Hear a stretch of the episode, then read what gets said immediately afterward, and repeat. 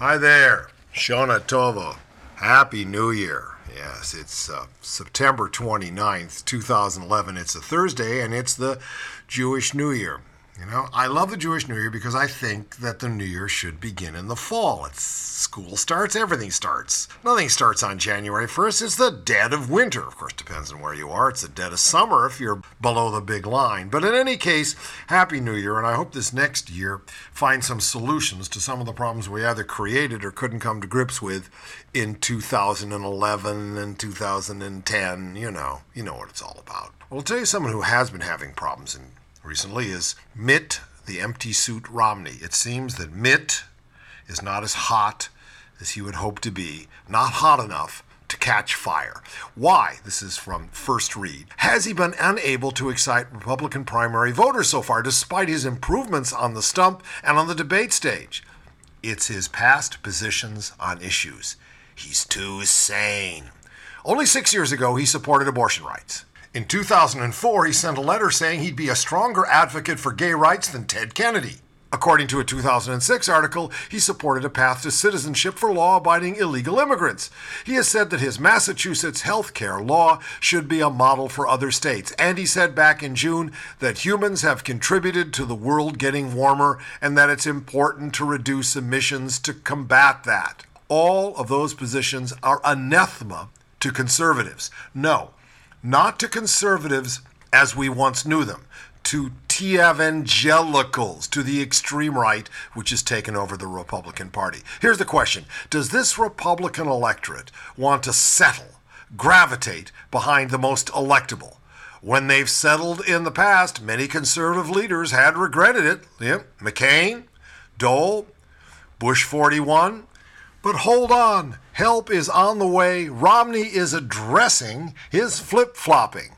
Yesterday, he said, in the private sector, if you don't change your view when the facts change, well, you'll get fired for being stubborn and stupid, he said in a town hall in New Hampshire. Of course, it was just last week when Romney suggested he doesn't change positions. Quote, the American people can tell when people are being phony and are pandering to an audience, he said, and you'll see that in politics. You're not going to see that in my campaign.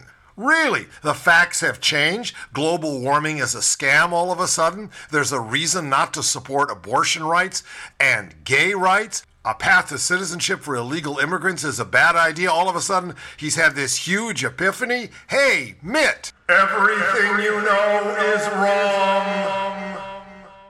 We spent a lot of time agonizing about Libya, and for good reason, but there's another part of uh, that area that is going really sour, and that's Syria. I'm sure you're aware of it.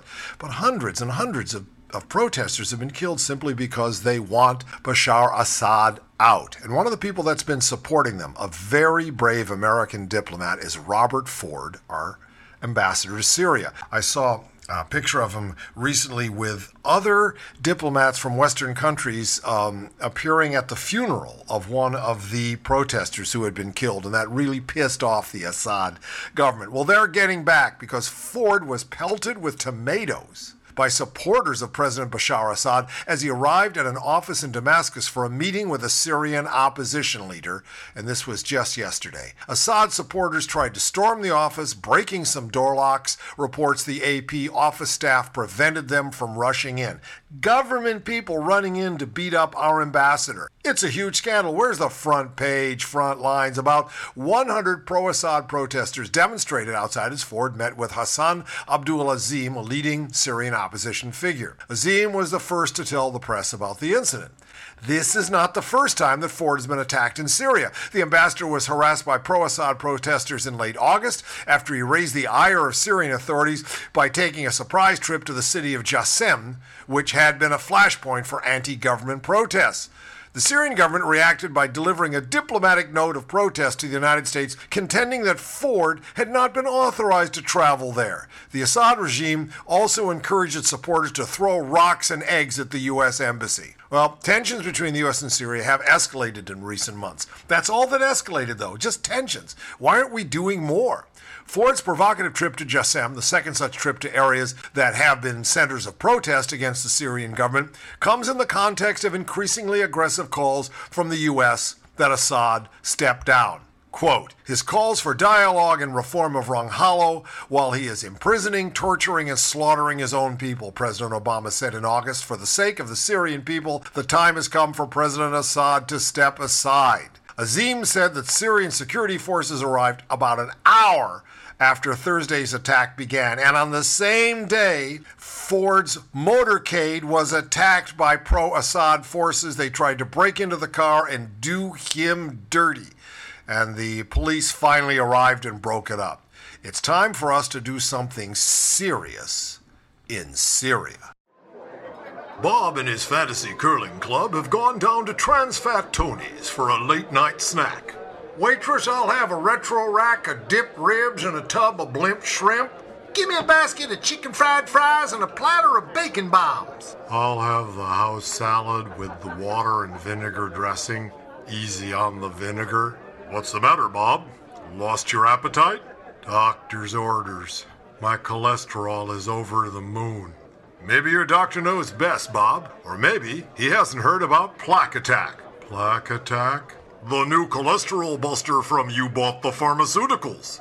Each tab of Plaque Attack is a monoclonal cluster bomb of nanoplasties that kicks the ass of every nasty artifact playing hooky inside your coronary arteries. Can I go back to supersizing?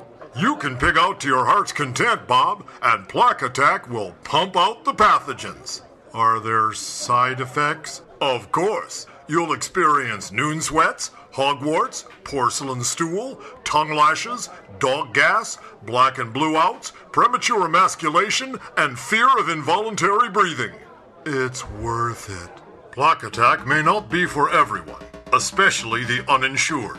Plaque Attack, a pill you can bet your life on. From You Bought the Pharmaceuticals, a deniable subdivision of US Plus. US Plus. We own the idea of America. Talking pharmaceuticals.